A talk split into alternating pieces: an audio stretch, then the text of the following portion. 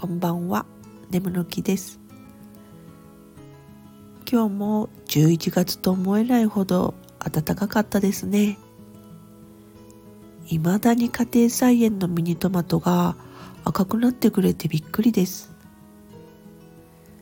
明日からいよいよ気温が下がるということなのでこれが今年最後の収穫になるかなと少し感傷的になり丁寧に積ませてもらいました。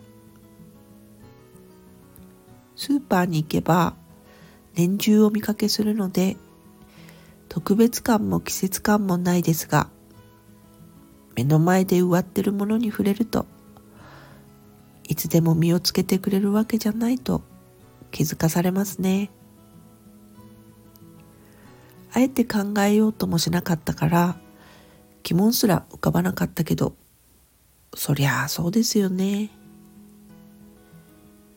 藍染めした時も思ったんですが家庭菜園もいざ自分でやってみると準備したり手間暇かかるなと。でもそこが楽しくてやりがいがありますね。